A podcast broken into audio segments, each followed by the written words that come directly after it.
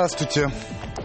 Сегодня в эфире а, человек, которого я очень давно не видел, но был у меня в эфире давно.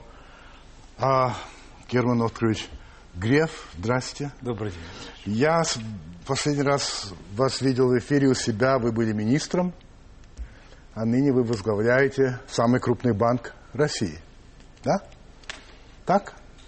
На сегодняшнее утро было так. На сегодняшнее утро. А вы настолько не уверены. Знаете, очень много вопросов пришло к вам, а, когда мы объявили на Первом канале на сайте, что вы придете. Я хотел бы сразу в начале а, некоторые вопросы задать, которые мне показались наиболее интересными и, ну что ли, к месту. Итак, а, я не уверен, человек написал свое имя и фамилия латинскими буквами, а вопрос э, на кириллице. Вроде Моисей Саар, не уверен. Значит, где вам лучше, свободнее, спокойнее работается, в скобках работалось, в правительстве или э, в руководстве банком? Ну, ну, вы знаете, если искать э, место работы, где спокойнее, то я не рекомендовал бы оба места. Но все-таки. Но могу сказать, что я себя значительно э, комфортнее чувствую э, в роли руководителя банка, потому что все-таки политика – это очень сложная вещь. А скажите, пожалуйста, что вы не сделали из того, что хотели на посту министра экономического развития? Это Сразу, спрашивает Сергей Чуйкин. сразу очевидно. Э, Не удалось завершить переговоры по присоединению России к ВТО.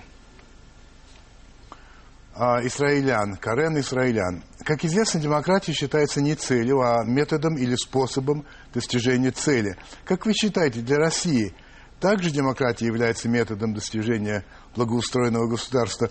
Есть ли принципиальные различия между российской демократией и западной демократией, в принципе? На первую часть вопроса э, ответ очевидный, безусловно. Нет ни одного э, развитого общества, э, не имеющего демократический режим правления. Что касается второго вопроса, безусловно, да. В любой демократии есть свои особенности. Станислав Андреевич Пусков. Согласны ли вы с утверждением? Родиться в правильной семье и в нужное время – это один из залогов успеха. И вторая часть вопроса. Относите ли вы себя, э, э, относите ли вы вышеупомянутое высказывание на свой счет? То есть родились в правильной семье и в правильное время? Э, Ну, э, э, в отношении первого утверждения согласен, что в правильной семье, наверное, это определяющее. Но ну, я думаю, что все вкладывают в это э, разные содержания. Э, Я считаю, что э, правильная семья – это семья, которая в первую очередь э, дает правильное воспитание. Э, Знаете, как говорят, ребенку дали все – и э, квартиру, и машину, и блестящее будущее, только не дали э, нормального воспитания. В результате ничего не получилось. Поэтому в отношении семьи э, считаю, что две ключевых вещи. Первое – это генетика, которую не отменить, и второе – это правильное воспитание. Что касается меня, то я хороший пример тому. Я родился в 60 в 60-х годах, далеко не самое простое время. И, скажем так, в одной из самых таких точек, очень далеко от Москвы, в северном Казахстане, в маленькой э, деревушке, которая была э, основана э, сильными петербуржцами. Поэтому ни- никогда не мечтал о том, что я когда-то смогу жить в столице нашей Родины. Елена Валентиновна Сурду. Марк Твен писал, банкир – это человек, который одолжит вам зонтик в солнечную погоду, чтобы забрать его, как только начнется дождь. Скажите, пожалуйста, почему банковский сектор жестко отстаивает только свои кредитные интересы, не учитывая кризисное финансовое положение многих заемщиков? Но думаю, что это не так. Просто вы не согласны с утверждением. Да. Ну и оставим. Андрей Олегович Михин. А Opel, Opel, фирма Opel, концерн Opel, стал вашим на 35%. Какие функции в управлении предприятием берет на себя Сбербанк? До 15 июля мы должны подписать соглашение акционеров с компанией General Motors с компанией Magna. Это два наших партнера, где как раз должны быть определены основные функции всех акционеров. Могу сказать, что операционный менеджмент, то есть управление непосредственно компанией, будет осуществлять компания «Магна».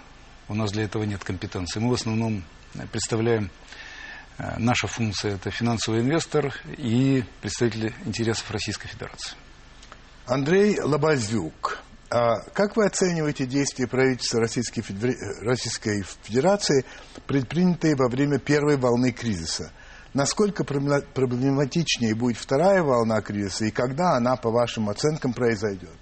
И произойдет ли? Ну, вы знаете, если говорить о первой волне кризиса, это осень э, прошлого года, то э, действия правительства были достаточно рациональны. Последствия могли быть э, совершенно другими, и в первую очередь в банковском секторе. И, на мой взгляд, особенно первые действия, которые были предприняты, они были э, очень смелыми, рациональными. Благодаря этому не произошло никаких серьезных э, трагедий на финансовом рынке, которые могли бы повлечь за собой и долгосрочные последствия. Что касается второй волны кризиса, знаете, это всегда определение.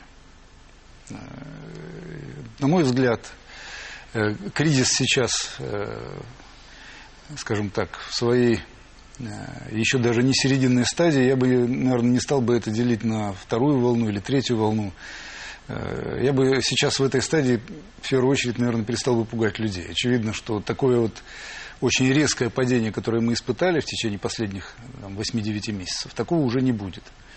И такой глубокой волны, в которой мы оказались, э, уже не случится. Очевидно, что мы сейчас видим такой безудержный оптимизм, рост рынка, в первую очередь фондовых рынков. И, конечно, будет коррекция, будет падение. Но э, будут проблемы в банковском секторе, связанных с э, декапитализацией банков. Но вот такой, скажем, серьезной, очень тревожной ситуации, которая была осенью, на мой взгляд, уже не будет. Ну, может быть, тогда это в развитии вашего ответа или этой темы Илья Сергеевич Кураев – он пишет, ходят слухи, что осенью текущего года в Российской Федерации ожидается кризис банковской системы. А вместе с тем и экономики государства. Обвал банковской системы похлеще августа 1998 года. Насколько реальные данные опасения? А какие меры предпримете вы лично в качестве председателя правления Сбербанка Российской Федерации для предотвращения негативных последствий в экономике страны? Ну, я уже сказал, что я бы не стал очень сильно пугать э, осенними ужасами. Мы видим проблемы банковского сектора.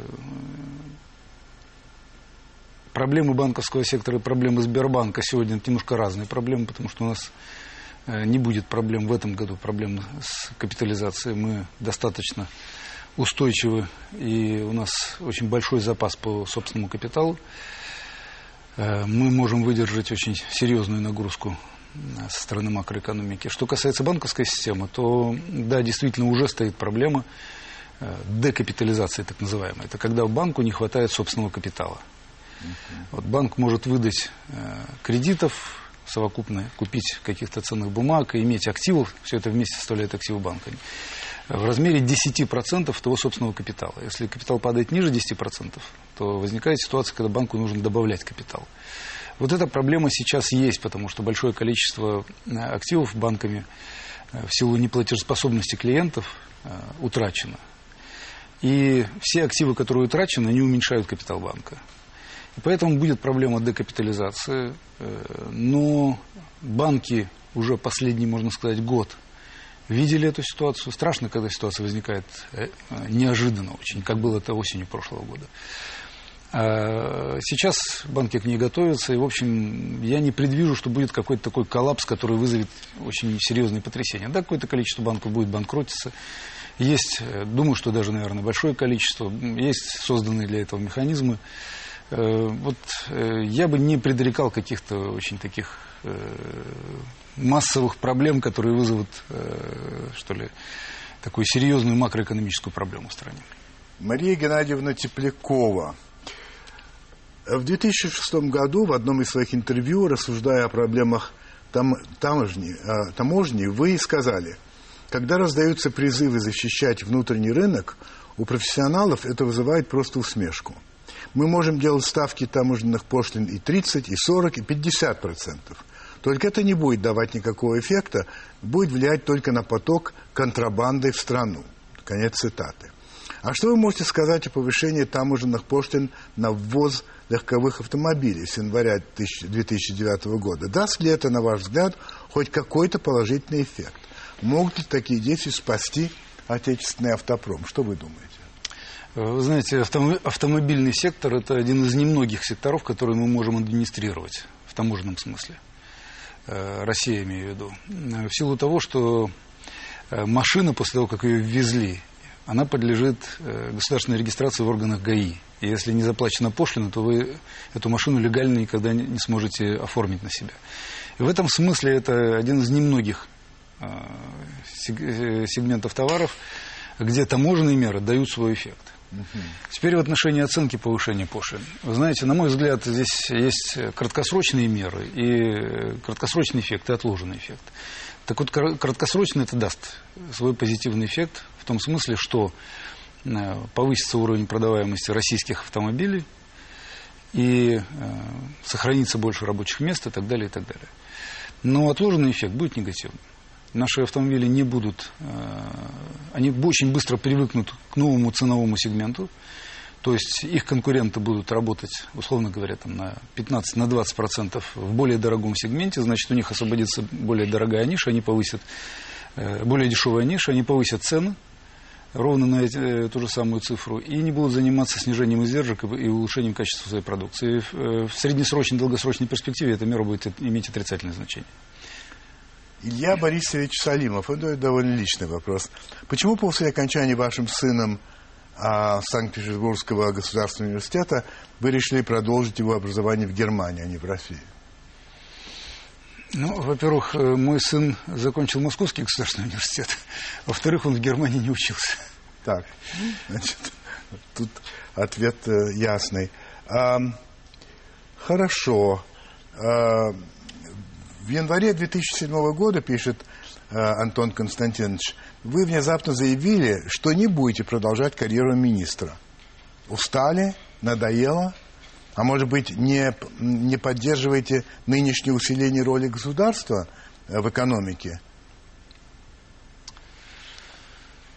Ну, а, я не помню таких заявлений. Я всегда говорил о том, что, э, наверное, государственная служба, это может быть... Э, я расценивал всегда свое нахождение на государственной службе как на службе. Знаете, для тех, кто служил в армии, все помнят, что такое слово «дембель». Вот демобилизация – это та яркая звездочка, ради которой стоит служить. Но на самом деле потом э, к этому процессу так привыкаешь, что э, некоторые остаются на сверхсрочную службу. Так вот, у меня была задача э, вовремя уйти, чтобы не было желания остаться на сверхсрочную, на сверхсрочную службу. Потому что, на мой взгляд, важнейший фактор и э, поддержание, сохранение демократии, и важнейший фактор вообще развития – это сменяемость кадров. Высших? В том, в том числе, да, в том числе. И я могу сказать, я 8 лет отработал э, министром без малого. Это тяжелейшая нагрузка тяжелейшая, тяжелейшая работа. И работать э, в правительстве достаточно долгое время очень-очень непросто. И эффективно и полностью этому отдаваться. Есть эффект привыкания, есть эффект перегрузки, уже отсутствие нормальной живой реакции на какие-то вещи, на которые нужно очень остро реагировать. Э, есть свои элементы привыкания к таким вещам, к которым по-хорошему бы привыкать не следовало. Э, и Например? Нам... Чему не следовало бы привыкать? Знаете, э, ну, например, очень такая тема всегда э, жизненная – это э, реагирование на те или иные запросы и потребности граждан. Вот вначале э, человек воспринимает каждую проблему, которая случается где-то, как свою личную, с предприятием, с э, отдельным гражданином. И он переживает вместе с ним. Отсюда очень живая реакция. Отсюда э, участие, попытка сломать бюрократию, попытка выйти за пределы обычной чиновничьей логики. И это дает эффект, как правило. А по прошествии какого-то времени вот эти вот, эта человеческая составляющая, она утрачивается. И начинаются штуки. Количество обращений, количество удовлетворенных жалоб, жалоб граждан, количество положительных и количество отрицательных решений. Вот как только вот это чувство появляется, уходит вот это сопереживание. Это очень важно. Для человека, который находится на государственной службе, чрезвычайно важна эмоция. И поддерживать ее в себе очень длительное время, наверное, чрезвычайно тяжело. Для этого нужно менять места работы. Даже, может быть, в рамках госслужбы. Но обязательно менять места работы. Но лучше, конечно, делать ротацию. Вот я сейчас с удовольствием смотрю все, что я не доделал на госслужбе, с этим мне приходится сталкиваться с другой стороны, и это очень полезный урок. Егор Синебок, у нас есть такой постоянный корреспондент, пишет следующее. В феврале на форуме «Россия-2009» Вы раскритиковали антикризисную программу правительства за излишнюю оптимистичность прогнозов, указывая на то, что кризис продлится в 2010-2011 годах. А уже в конце мая менеджер Сбербанка Чувин был уволен за то, что на бизнес-форуме сказал, по сути, то же самое. Вы можете это прокомментировать? А, первое. Я действительно выступал за более пессимистичную оценку э, и в прошлом году, и в начале этого года. И мы в прошлом году давали оценку роста ВВП на этот год минус 4,5%. И к нам не очень прислушивались, говорили, что мы пессимисты, и мне, прямо скажу, было непросто выступать в такой роли.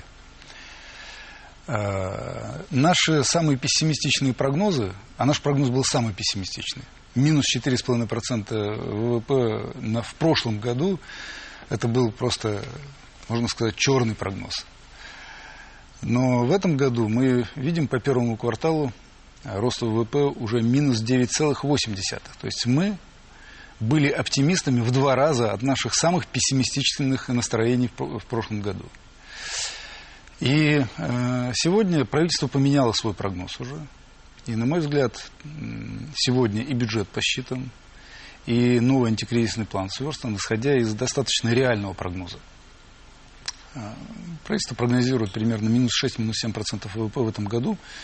И я не вижу никакого смысла кошмарить людей дальше. В любом действии должен быть какой-то рациональный смысл. Когда э, нужно было убедить э, коллег в том, что нужно готовиться к более плохому сценарию, чем предполагалось, ну, в этом был какой-то смысл. А сейчас э, это не имеет ни малейшего смысла. Не имеет смысла, потому что это...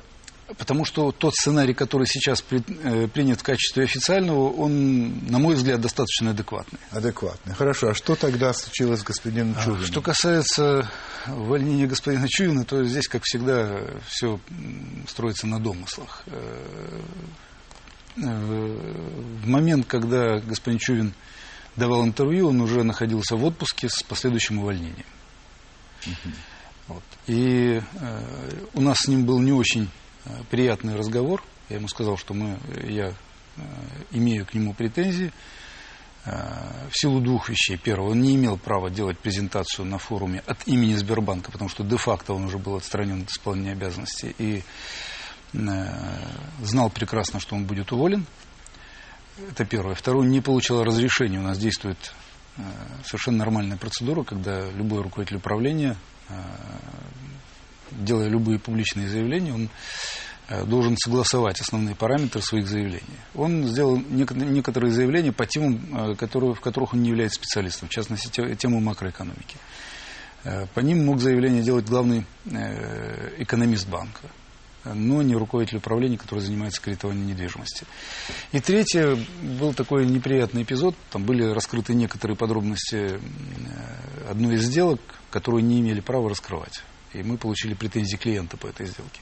А скажите, Игорь Носкрич, все-таки его уволили за то, что можно назвать нарушением о корпоративной этике э, или за то, что он говорил некую правду, которую говорить не следовало? Нет, нет, абсолютно не так. Во-первых, еще раз повторяю, что э, он до сих пор еще не уволен формально. Он находится в отпуске и будет уволен, насколько я помню, там, э, в первых числах июля. Но причинной следственной связи никакой. Нет. Если бы, э, я думаю, что за это мы бы его наказали, вряд ли бы увольняли. И уж точно никому у нас не предписывается как-то менять свое профессиональное мнение в зависимости от аудитории или момента. У нас осталось до рекламы три минуты, поэтому я вам задам еще один вопрос или два от наших зрителей, а потом уже перейдем непосредственно к моему интервью с вами. А, тут они сходные. А, Вера Павловец спрашивает, почему в Сбербанке такая высокая комиссия за платежи? 3%. Такой комиссии нет ни в одном другом банке у нас. Вы пользуетесь тем, что простые люди, типа пенсионеров, не знают, что можно осуществлять платежи через другие банки. Это раз. И тут же Антон Игоревич Кириллов, почему российские банки придерживаются совершенно бессовестной политики в отношении кредита, ведь у нас самые высокие проценты, как нигде в мире – но у вас две минуты, чтобы угу. ответить на эти вопросы. Что касается комиссии. Да. Во-первых, комиссий очень много в банке. Нет какой-то установленной одной ставки комиссии. Надо разобраться, о какой комиссии идет речь. Во-вторых, комиссию в 3% я не припомню. Обычная комиссия, вот если говорить о переводах, максимум процент. Так. Вот. Но я обязательно проверю, посмотрю Проверьте, то, что человек все пишет. комиссии. Да. В-третьих, э, э, знаете, здесь э, ситуация такова, что мы находимся в абсолютно конкурентном пространстве, поэтому наши ставки, как правило, немножко ниже, чем в остальных банках. Мы почти ни по одной услуге, даже если говорить точно, наверное, ну, как минимум 90% услуг мы оказываем ниже, чем на рынке. Это позволяет масштаб банка и ну, относительно дешевая пассивная база наша. Поэтому мы обычно э, берем значительно ниже, чем коммерческие банки, и, проценты по кредитам, и, и комиссионные. Э, что касается ставок по банковским кредитам, э, ваш э, телезритель абсолютно прав. Э, наши ставки действительно значительно выше, чем ставки в развитых странах. Это обусловлено э, тем, что у нас макроэкономика другая. Если э, ставка по учетная ставка, допустим, Центрального банка или Федеральной резервной системы США составляет полпроцентных пункта, то у нас 11,5 процентных пунктов. Поэтому можете, можно сразу же вот эти 11 процентных пунктов вписать в разницу между процентными ставками. Но могу сказать, что банки берут, получают ликвидность сегодня. Э, два источника, собственно говоря, такого получения ликвидности. Это первое э, рыночное э, привлечение от физических лиц, юридических лиц, либо на рынке в виде облигаций и так далее. Все составляет сегодня свыше 12-13%. Некоторые банки привлекают по 16-17%. Ну, вы знаете, некоторые могли бы ответить так, что или даже ну, прокомментировать. Вот банкам так тяжело, в частности вашему, а купили «Опель». Но э, на самом деле, вы знаете, э, я уже говорил о том, что, э, во-первых, э, если бы мы не видели в этом большую пользу для потенциальную большую пользу для наших э, заемщиков и для нашего автопрома, то, поверьте мне, мы нашли бы меньшую головную боль для покупки. И мы могли бы заработать на этих вложениях значительно больше денег. Это достаточно сложная, рискованная и беспрецедентная за всю историю России покупка, э, которая для нас явно не связана с извлечением прибыли. Она связана в первую очередь с попыткой помочь в реструктуризации нашего автопрома. Потому что наш автопром – отечественный автопром настолько слаб и настолько неконкурентоспособен, что без подобного рода связи с крупнейшим, самым современным концерном я не вижу никаких шансов э, ему остаться э, в нормальном конкурентоспособном состоянии. Это, это мы продолжим эту тему. А сейчас рекламу. А посидите, потом мы продолжим. А, вот эта тема, тема автопрома. Я очень хорошо помню, я достаточно, как сказать, взрослый, чтобы помнить, когда создавали «АвтоВАЗ». И когда мы сходили все с ума по этим новым машинкам, по копейке этой самой. И, по сути дела, оно как тогда оставалось, так оно осталось. Все остальное – это чепуха на самом И почему вот вы думаете, что покупка, ну, вхождение в, этот, в, эту, в эту игру и покупка части «Опеля» может помочь автопрому? Что нужно сделать, чтобы они встряхнулись? Я, я просто не понимаю этого. Я понимаю, что закрыть это – это страшная вещь. Сколько десятков или сотен тысяч людей лишатся работы, тоже понятно. Но почему Opel поможет в этом смысле, покупка Opel? Ну, вы знаете, если это закрыть, я, я вас Нет, закрыть нельзя. Это, это не десятков и даже не сотен, это миллионы рабочих ну мест. вот. Э, знаете, э, все решают технологии в мире. Технологии – это две составляющие. Первое – это люди, потому что носителем технологий является ноосфера, то есть головы людей. Да.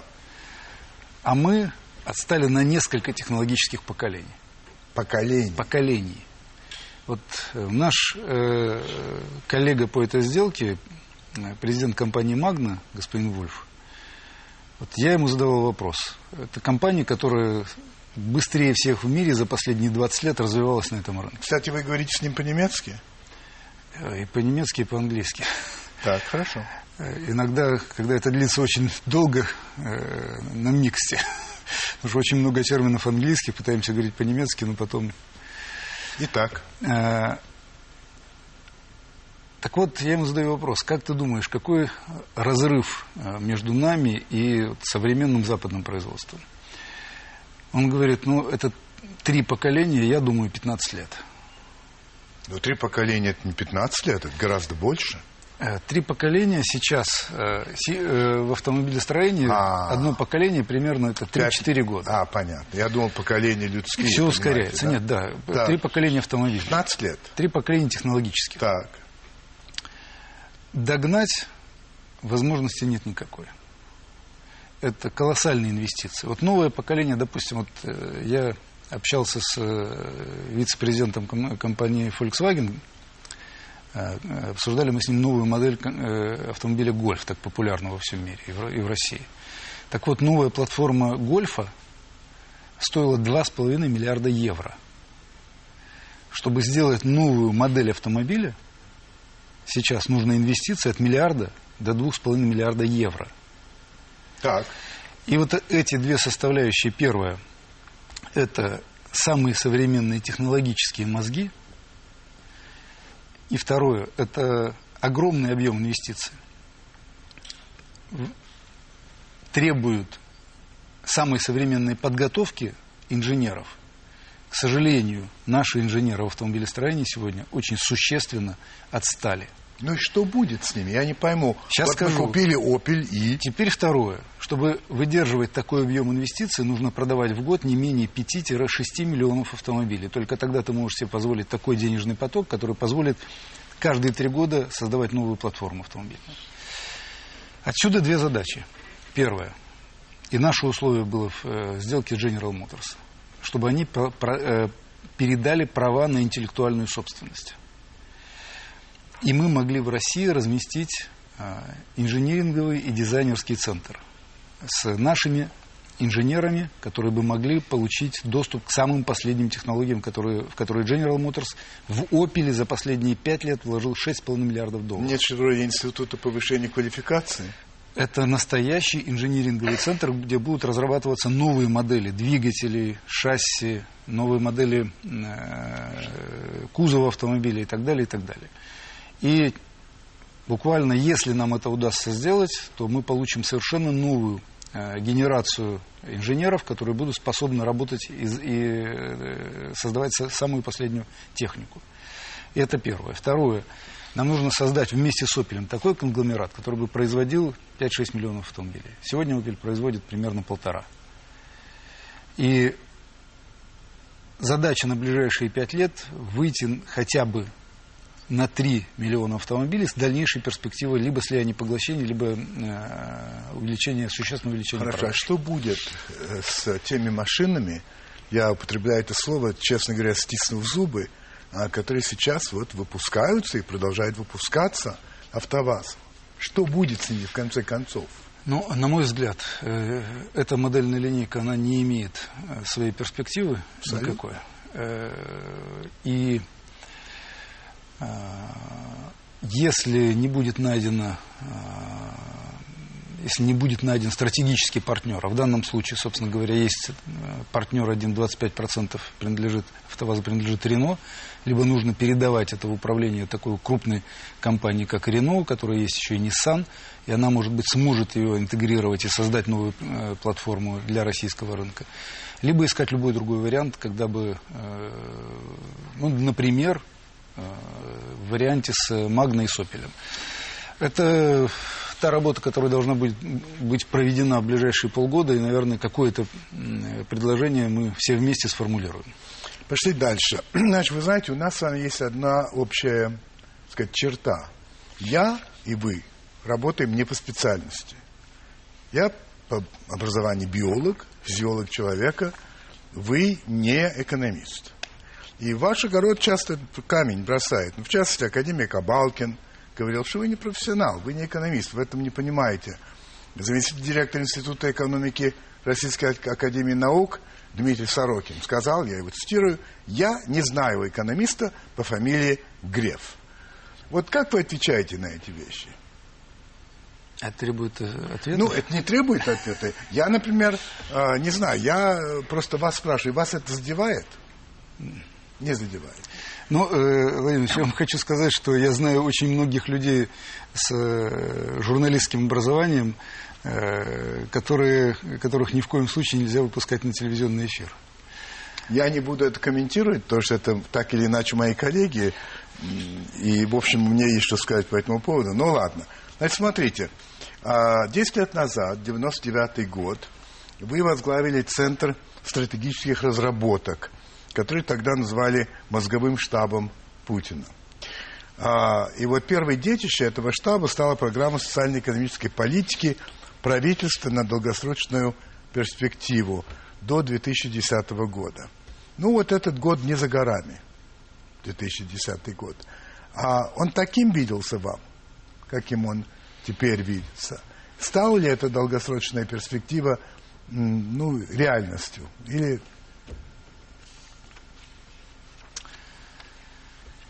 Ну, наверное, нет, таким не виделся. Но, безусловно, э, в наши расчеты в том числе входили и потенциальные кризисы. так? Но надо сказать, что этот кризис э, подкорректировал любые прогнозы. Могу сразу же сказать, что в наших прогнозах мы тоже ошибались. И, э, и я, уйдя из правительства, я предполагал, что будет кризис. И мы, в общем, в Сбербанке в том числе, э, как э, только могли, постарались подготовить собственную экономику для того, чтобы спокойнее пройти этот период. Но такого кризиса ни я не ожидал и не знаю никого, кто бы мог его предсказать. Давайте я чуть-чуть по-другому поверну этот вопрос. Потому что, конечно, кризис. Это очевидно. Опять же, кризис, конечно, внес свои, свои э, поправки. Но вот все-таки в этой программе, может быть, самый главный был план модернизации России. Ну вот, э, прошло 10-15 лет. Недавно президент Медведев заявил о создании новой комиссии по модернизации и технологическому развитию экономики. При этом он сказал, что эта тема, цитирую, практически не двигается, а, далее цитата, ситуация с инновационной активностью на предприятиях просто ухудшается. У меня вопрос, может быть, философский. Вообще Россия способна к модернизации? К реально? Как вы думаете? Иногда у меня возникают такие сомнения. Э, Вы знаете, э, я бы, я бы ответил, э, наверное, наоборот. Способна ли Россия развиваться сто лет, как развивается Европа, устойчиво и по плану? Вот с этим проблема. Пока ответ на этот вопрос не очевиден. А вот способна ли Россия к модернизации, лежит, ответ лежит в истории России. Россия способна на гигантские модерни, э, модернизационные скачки. И демонстрировала это в своей истории не раз. Э, Проблема всегда была в другом. А, Проблема была в том, чтобы создать систему, которая бы генерировала инновации и последовательно модернизировала бы э, ту систему, которая создается на определенный момент. Вот с этим всегда была проблема, с устойчивостью. А модернизация, знаете, у нас э, как только... Э, маленький пример. Петр I, Российская Академия Наук. Ведь в России практически не было науки. Ну, какой ценой? Слушайте, просто вздыбил, как писал Пушкин, Россию, да? Ну, знаете ли, ну, все, все и какое отставание было. Это правда. И какой скачок был. И за 50 лет Российская Академия Наук была самым уважаемым в Европе научным учреждением. То, на что потратили другие страны столетия, в России было сделано за 50 лет. Но такое впечатление, что, знаете, такие, как это называется, американские горки, вот это вот. К сожалению, Значит, да. Вот. К сожалению, да. Знаете, э, есть такой очень интересный э, молодой человек в Ярославле, ну, относительно молодой, средних лет. Э, он написал книгу который называется «Русская модель управления». Так. И вот он там описал э, все эти вещи, связанные с нашими взлетами и падениями. Очень интересные ответы, в том числе связанные с нашей ментальностью, с, нашей, с нашим подходом э, к э, тому, чтобы э, досидеть до последнего момента, а потом вздрогнуть да. и показать всему миру. Но э, я думаю, что ответ кроется, в конце концов, э, в очень простых э, вещах. Нужен хороший менеджмент. Вы У не нас... помните, в советское время был такой анекдот о том, что такое встречный план. Не помните? Нет, не помню. Он показывался так. Знаете, вот я бы, психология. Вы, вы знаете, я бы, я, бы сказал, я бы сказал, что не так. Наверное, вот так. Ну, может быть, и вот так. когда да. сверху начинают показывать, тогда снизу э, начинается такая же реакция. Вот нам надо э, то, что э, мы сейчас недооцениваем. Понимаете, вот мы говорили, откуда, где корни э, успеха в жизни у человека, да. в семье, в воспитании. Да. да. Знаете, человек должен быть конкурентоспособен. А кто его делает конкурентоспособен? Конкуренция. Конкуренция. А если в обществе нет конкуренции? Тогда и не будет конкурентоспособности.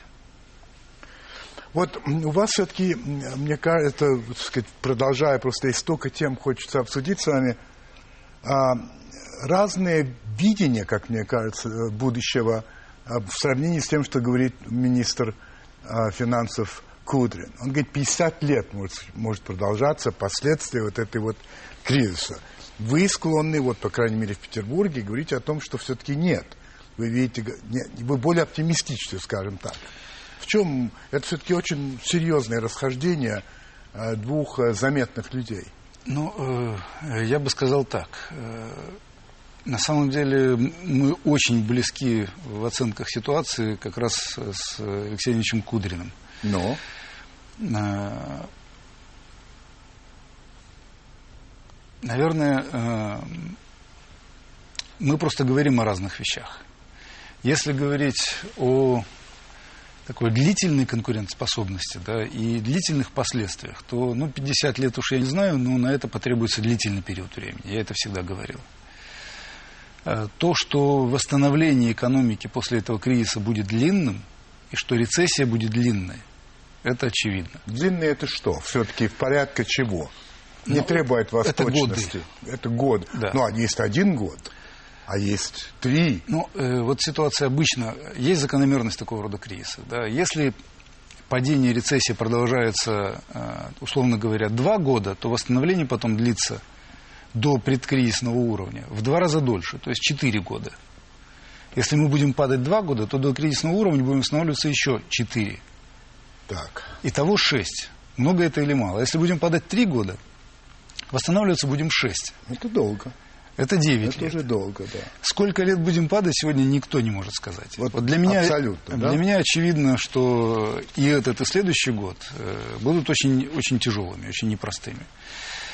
Но, опять, э, сейчас мы говорим не о том, сколько будет продолжаться кризис, а о том, что в этом кризисе, как и в любой другой экономической э, модели или процессе, очень важна психологическая составляющая. Уже э, не нужно сегодня пугать людей вот этими жуткими последствиями. А почему вообще пугают? А потому что... Ну, хорошо, есть оппозиция. А, можно, можно я вам задам вопрос, да. почему пугают? Ну, а, почему пугают журналисты? Да. Ну, а я думаю, что это разные журналисты. Есть э, журналисты-оппозиционеры, которые усугубляют это, ну, их, так сказать, на мой взгляд, методика. У нас их, у нас их немного. Ну, они есть. Есть. А, есть журналисты, для которых э, главное это сенсация, это какой-то шум сделать. Ну, легче сделать шум Абсолютно. на этом. Вот это, это ответ на вопросы. Если человек хочет э, очень быстро получить популярность, ему нужно просто-напросто надавить на самую значимую эмоцию человеческую, на негативную эмоцию, испугать чем-то человека. Потому что страх – это самый сильный врожденный э, и закрепленный инстинктом само, самосохранения такой модератор человеческой деятельности. И поэтому, если ты расскажешь, что все будет хорошо, в общем, будут скептики и так далее, и так далее. Если ты ну, скажешь, что понятно, завтра будет да. все очень плохо, первое, а тебе начнут писать, второе, э, эти средства массовой информации будут востребованы. А вы сторонник э, рыночной экономики, это известное дело, а, и того, чтобы государство меньше влезало. В всяком случае, вы всегда так говорили. Сегодня государство очень заметно, не только сегодня, но и в последнее время, очень заметно влезает в, в экономику. А это происходит не только у нас, скажем, в Штатах это очень заметно, но они все время оговаривают. Что да, это сейчас, потому что такое положение, но мы не навсегда. Мы не навсегда, они все время подчеркивают. У нас ничего такого не подчеркивают. Как вы относитесь к тому, что происходит в этом смысле? Явное, так сказать, ну, я бы не сказал возвращение к командной экономике, разумеется, но все-таки очень заметное а, вторжение а, государства в экономику. Ну, а, вы знаете, как, это точно так же, как э, насилие. Вот есть насилие как э, э, э, реакция на необходимую оборону. Да. Когда на тебя нападают, тогда нужно, наверное, применить соответствующее насилие в ответ. А есть в нормальной Э, обыденной жизни возникновения такой ситуации. Также с государством. Я бы назвал такое вот насильственное вмешательство в экономику государства в состоянии кризиса абсолютно оправданным. Но если вот эта кризисная ситуация заканчивается, и э, государство продолжает насиловать экономику собственным присутствием, то это обязательно плохо кончится. А, когда вы были еще министром, а, вы сказали следующее. По инвестиционной привлекательности наша страна находится на 70-х строчках мировых рейтингов. Эта слабая позиция складывается грубо из двух факторов. Во-первых, это по уровню развития инфраструктуры мы где-то на 115 месте. Во-вторых, по качеству работы государства примерно там же.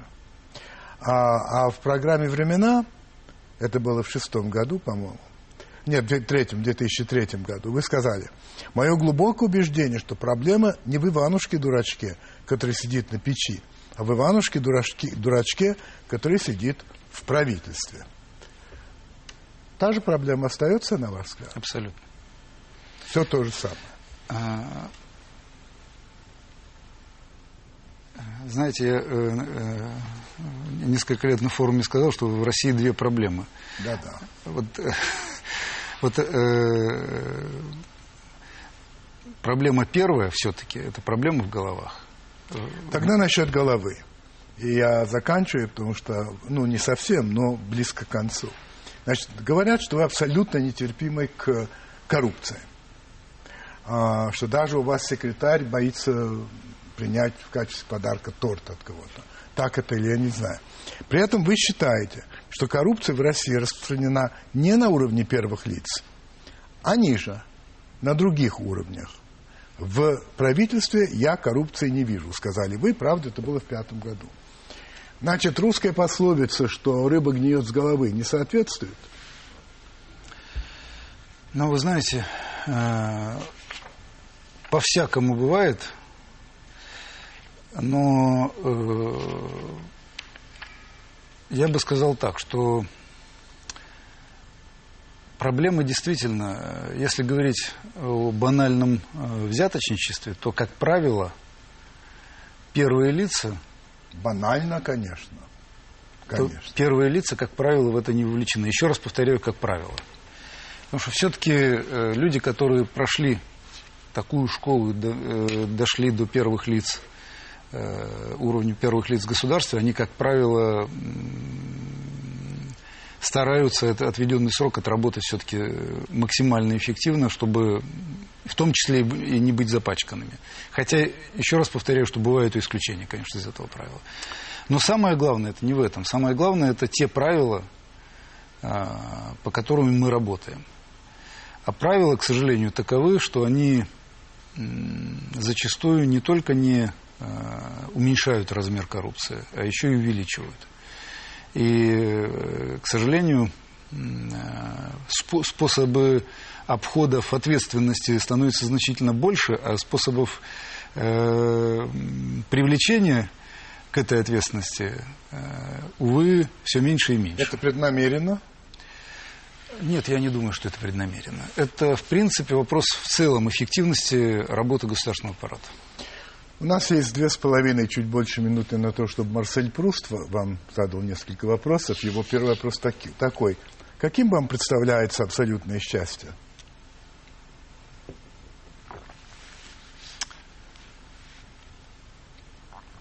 это состояние полной внутренней гармонии. Если э, говорить э, в конкретном Нет, плане. не конкретно. Внутренняя это, это внутренняя гармония, наверное. Я бы сказал даже так, слово эйфория, наверное, плохая, но я помню, я очень хорошо помню свое состояние, когда мы выиграли Олимпиаду э, в Гватемале. Вот тогда это были Хорошо. точно минуты счастья. Чего вы боитесь больше всего?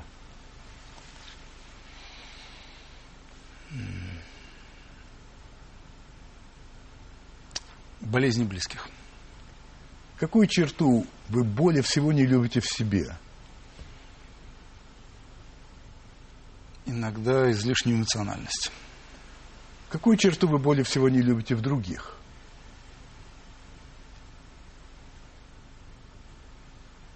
Способность в глаза э, говорить неправду. В каких случаях вы лжете?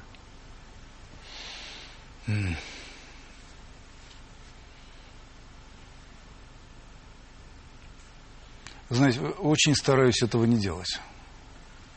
А что вы считаете своим самым большим достижением пока?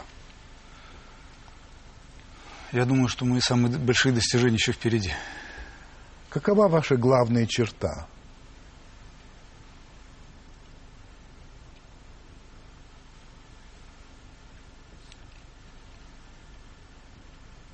стремление к развитию.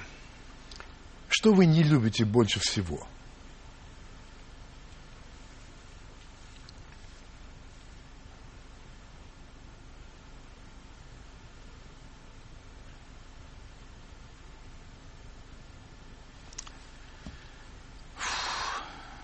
Столько не люблю, что тяжело выбрать. Хорошо. А какой недостаток вы легче всего прощаете? Легче всего.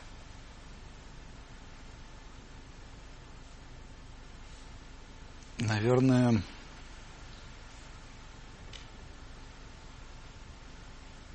наверное,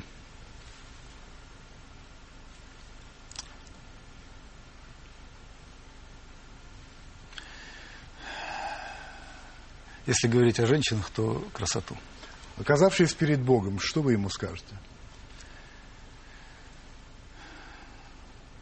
Спасибо. Герман Оскарович Греф. Вчера я прилетел из Франции, чтобы провести эту программу, а, как вы знаете, я надеюсь, мы во Франции снимаем документальный фильм, ну, наподобие одноэтажной Америки, но про Францию. И, конечно, у меня очень много французских впечатлений, и хотел бы поделиться одним из них с вами сегодня. А, мы недавно были в Бургундии, ну, вы, наверное, знаете, что там выращивают очень много вин прекрасных, и, пожалуй, одно из самых знаменитых вин вообще Франции, которое называется Романе Конти.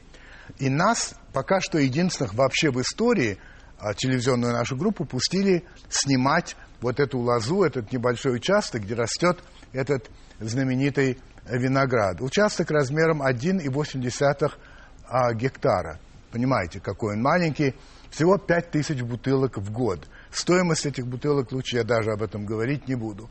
И вот хозяин а, и вот этого участка, нам рассказывал об этом, о том, какая то ценность, какое-то просто мифологическое вино. И в какой-то момент Иван Ургант, мы же вместе это делаем, задает ему вопрос. Скажите, пожалуйста, почему здесь нет никакой охраны? Не то, что заборов нет, но вообще нет ни одного человека, который бы охранял вот эту вот колоссальную ценность. А ведь э, как же так? Француз на меня посмотрел с некоторым недоумением, считая, что я, может быть, не точно перевел то, что сказал а, спросил Иван, потому что Иван, к сожалению, по-французски не говорит, но я сказал, нет, вот он это и сказал. Тогда он посмотрел на Ивана и говорит, а зачем? И Ваня ему говорит, ну как зачем? Какой-нибудь ваш конкурент. Вот он проникнет сюда ночью, а, ядом там все это покроет, уничтожит это все. И, и вот, вот для этого может быть. И вот этот француз так на него посмотрел с каким-то недоумением, я бы даже сказал, с растерянностью, и сказал, Месье, за всю историю Франции не было случая, чтобы кто-то уничтожал лозу. Даже во время войны старались щадить эту лозу. Это часть нашей культуры, это часть нашей истории, это наша кровь. Этого не может быть.